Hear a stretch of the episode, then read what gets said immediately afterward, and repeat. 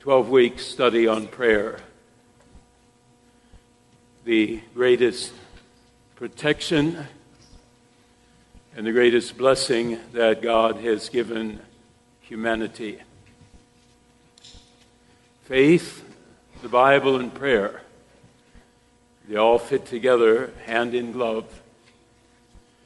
If you do not have faith, you do not believe God is real. You look at the Bible, say a bunch of myths and fairy tales. You look at prayer and say how foolish to pray to a myth or a fairy tale. If you have faith, then the Bible takes on a whole new meaning. Because when you open up the Bible to its various pages and promises, you understand that you are conversing with God. He, through His Word, is conversing with you. And you are feeding on that Word and you're drinking it all up. It is not just going to the eyes and the ears, it's going to the heart. Why? Because the Holy Spirit is involved. He is the one that moves a word from the eye or the ear down to the heart, and He's the one that stirs one to be recreated in Christ. If you have faith, you can pray to any mountain in your life, move. Physical, mental, emotional, social. You can pray to any mountain in your life, move. And since you're praying to God to move the mountain, He does. Faith, the Bible, and prayer, are the three greatest weapons and the three greatest blessings that God has given his children. If I were to ask you what is the first prayer mentioned in the Bible, would you know the answer? The first prayer is that which you will study this week.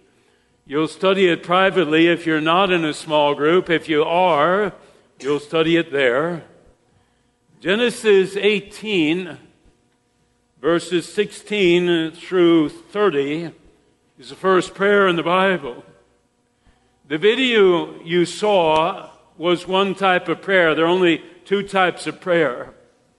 The video you saw was a personal prayer. You pray for yourself. You say to God, bless my health, bless my finances, bless my relationships. You are praying for yourself. You're being very selfish and you're praying for yourself. Is there anything wrong with personal prayer? Nothing wrong with it. It makes God smile every time you come to Him in prayer. It makes God smile because when you come to Him, you're saying, God, I believe you're real. And I believe your promises are true. I'm not praying into a vacuum. I'm praying to the same God who created this universe, the same God who thought enough about me that he sent his son to die on the cross. There is nothing wrong with personal prayer. It is glorious in God's eyes. And the Bible goes so far as to say when one sinner comes to God in prayer, repenting of their sins, the angels in heaven rejoice. God doesn't say to you, How dare you pray about yourself? Are you that uh, selfish? Are you that self centered? You come to Him in prayer and He absolutely rejoices. I've told you before that my phone has many, many people in it, constant contact. There are only two that will draw my heavy attention. One is my son, Joshua, and one is my wife. They draw instantaneous attention because they don't call haphazardly. They only call when something is going on that Papa needs to hear about, or my husband needs to hear about, that's when they call. And I don't care what I'm in, except for this church service, thank you very much. I don't care what I'm in, I step away to take that. That's God when you're coming to Him in personal prayer. He might have 8 billion people on this planet, but He's got you plugged in to His contacts. And when you lift up a prayer to Him, He hears. There is a second type of prayer in the first prayer mentioned in the Bible here in Genesis 18. It is a second type of prayer. It is called intercessory prayer. It's where you are praying for someone else, or you're praying for a vast group of people. Can an intercessory prayer include all the world? Yes. Can it include the government? Yes. Can it include the media? Yes. Can it include your neighborhood? Yes. Your state? Yes. Intercessory prayer is for someone else where you so love that individual, so concerned about them, and you so trust the reality and the promises of God that you do not hesitate to come to Him. What prompts you to pray? Listen carefully. What prompts you to pray? John 6:44 is the answer. Jesus said, "No one can come to me not in faith, not in prayer. No one can come to me unless the Father draws them to do that." And when their Father draws them to come to me in prayer, in meditation, opening up the Bible, studying His Word, when the Holy Spirit draws them to come to me, they have my full attention. You would never utter a single prayer, John 6:44, you would never utter a single prayer unless the Holy Spirit has come to you and whispered to you, here's what you need to do. You need to come to him. You need to pray.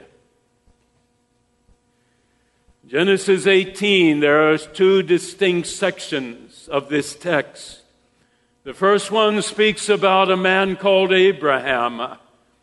The second section is about Abraham's intercessory prayer to God. Let us look at verse 16. When the three men got up to leave, who are the three men? They are two angels that have come to him initially he thinks they're just ordinary people. But within about 15 minutes, he understands they are not ordinary people. These are two angels. And there is a third amongst them. And the third person is not an ordinary angel. The third person is the angel of the Lord. Twelve times in the Old Testament, the angel of the Lord is mentioned.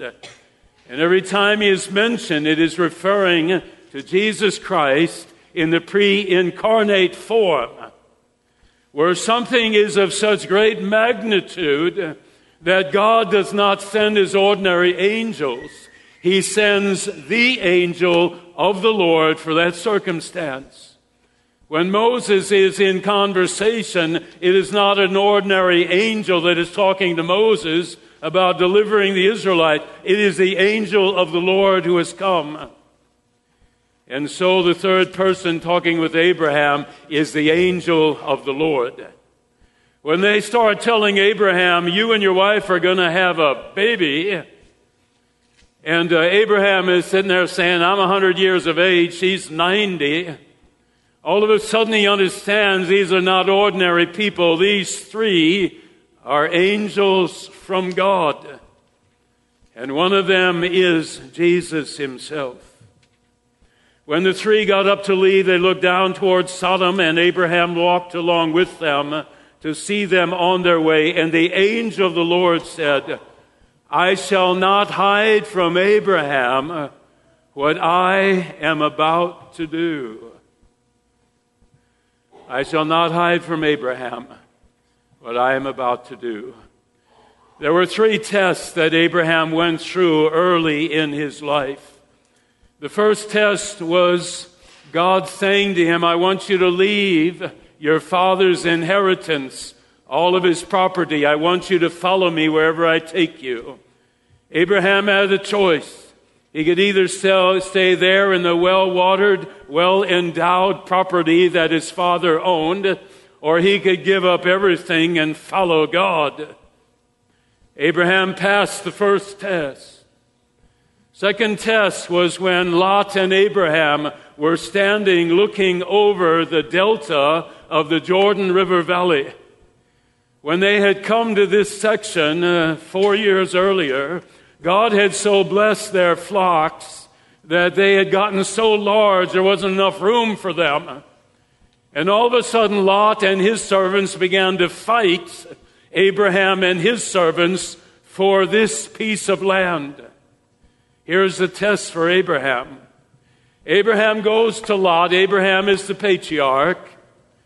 In the Old Testament, the patriarch ruled everything. You could not breathe unless the patriarch told you you could breathe. You want to talk about a micromanager? There was no greater micromanager than a patriarch in the Old Testament. You bowed down to them every time you entered the presence. They held all power, all wealth, all relationships in their hands. What does Abraham, the patriarch, do? Abraham says to Lot, his nephew, he says, I want you to choose. You choose the land you want. And whatever you choose, I will honor and bless, and I will go the other direction. The patriarch says to the nephew, you choose. And the nephew did not have the kind heart that Abraham did. He jumped on it right away. He looked at the well watered territory of the Jordan River Valley. He saw all the trees and bushes growing there. He saw all the crops growing there. He saw the green grass for his sheep. And without hesitation, he said to Abraham, I'm going east. I'm going east. And Abraham, was he angry? No.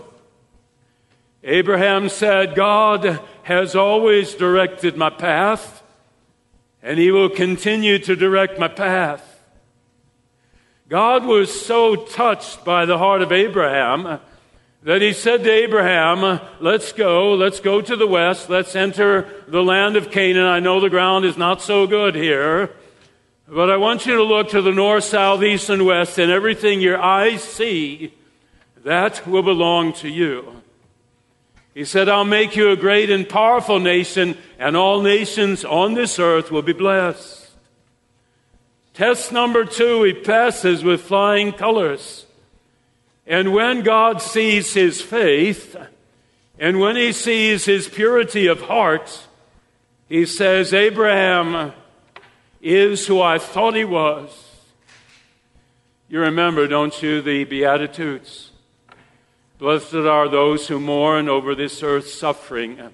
Blessed are the pure in heart. Blessed are those who seek after righteousness. Blessed are the peacemakers. Guess what Abraham was? He was the Beatitudes in personal form. Here is his third test. The angel Lord says, I shall not hide from Abraham what I am about to do. And he already knows what Abraham, how Abraham will respond to what he is about to hear.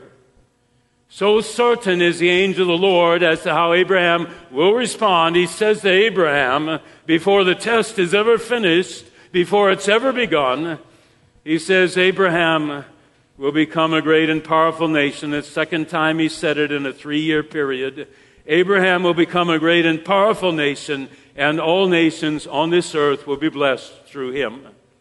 I have chosen Abraham because he will teach his children not about wealth, not about power, not about riches, not about wisdom. He will teach his children to know God and to follow God as the most important thing in their life. That is where their power will come from. And he will teach them, listen carefully to the wording, he will teach them to do what is right and just. I've been blessed to do over 1,700 baptisms. I have never baptized an infant without asking the parents three vows. And the first thing I have asked them over these 44 years is this do you acknowledge that the most important thing your child will ever have is a relationship with his Lord and Savior, with her Lord and Savior, Jesus Christ. If I baptize your child, you've taken that vow. Do you acknowledge the most important thing they'll ever have is a relationship with their Lord and Savior Jesus Christ. And every parent has always answered, I do. The angel Lord said, Abraham, you'll be great and powerful. Not powerful like Assyria or Babylon or Persia or Egypt or Rome.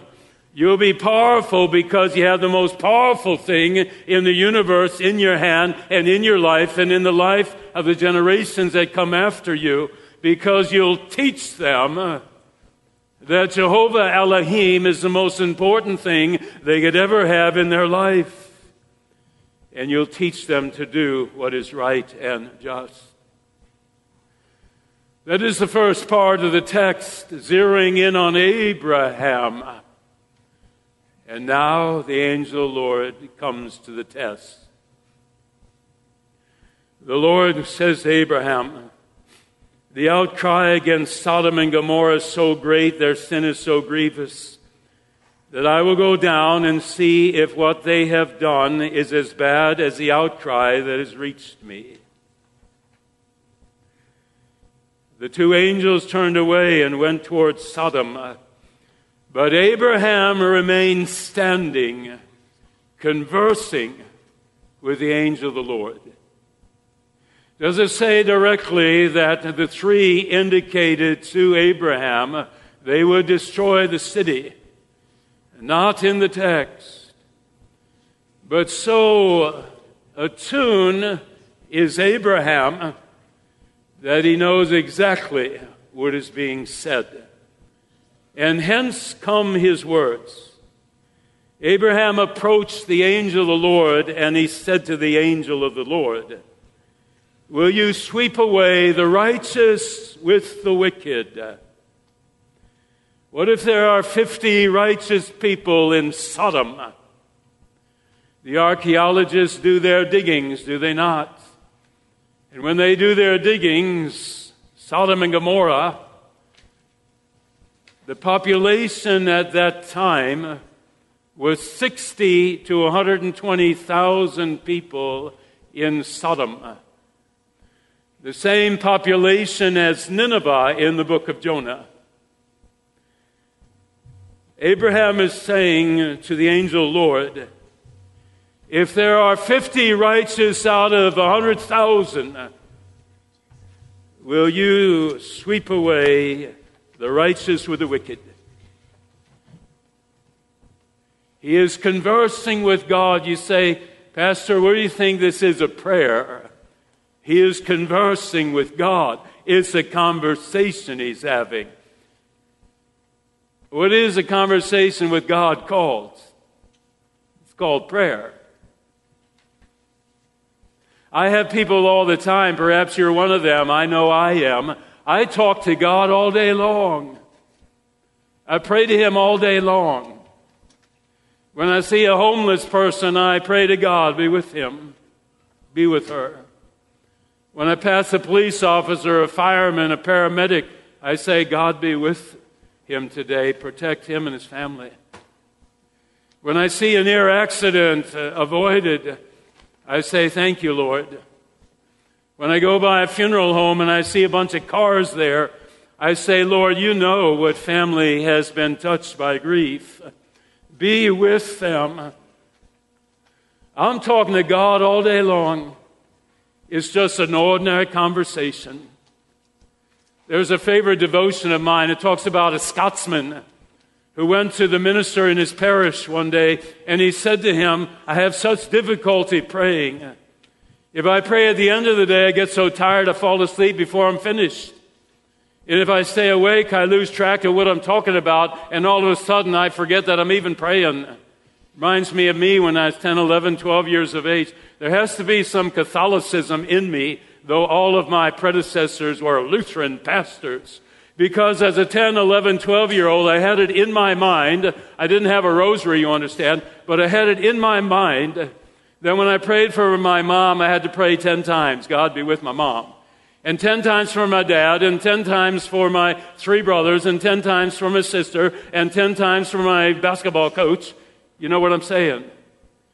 So if you can't fall asleep and you count sheep, you're soon asleep. And for me, wasn't counting sheep, I was counting prayers.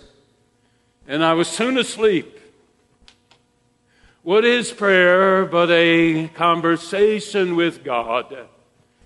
And do not I understand as well you do that there are times when something so nightmarish is going on in your life. It is no longer an ordinary conversation with God.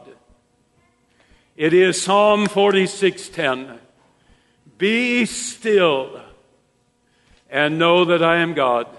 Go to your closet. How many times have I told you I'm up here at midnight praying in front of this altar over some grievous matter that is going on in this church or in my life? There are times when it's not an ordinary conversation.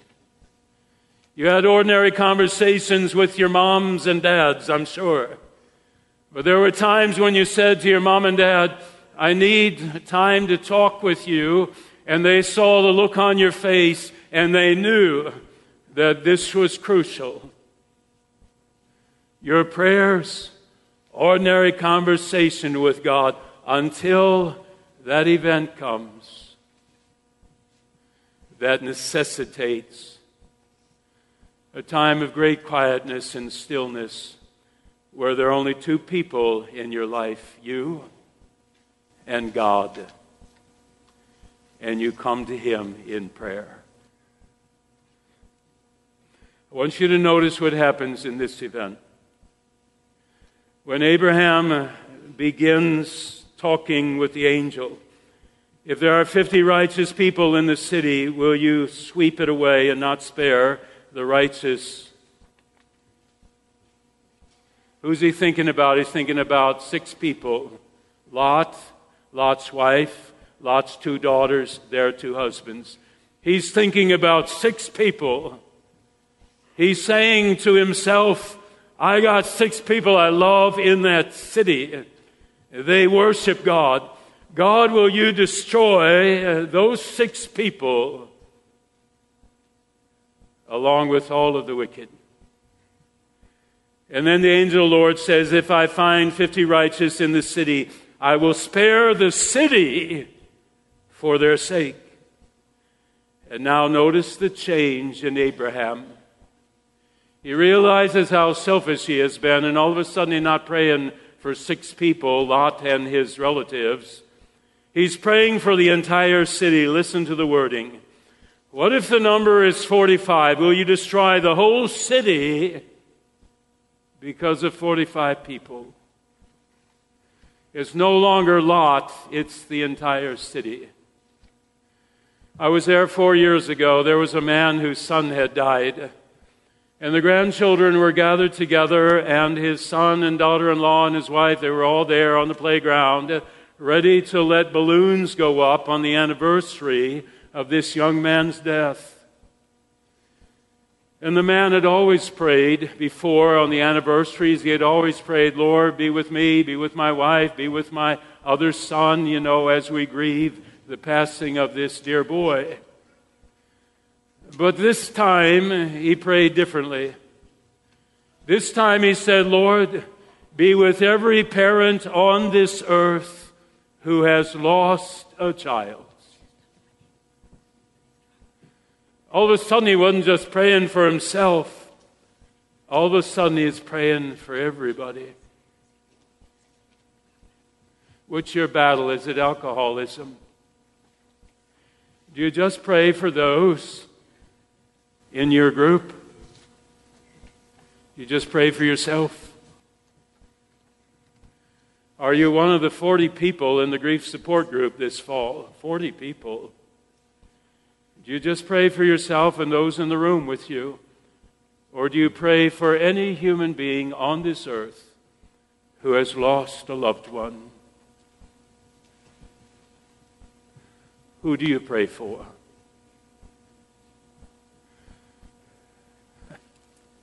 I've run out of time.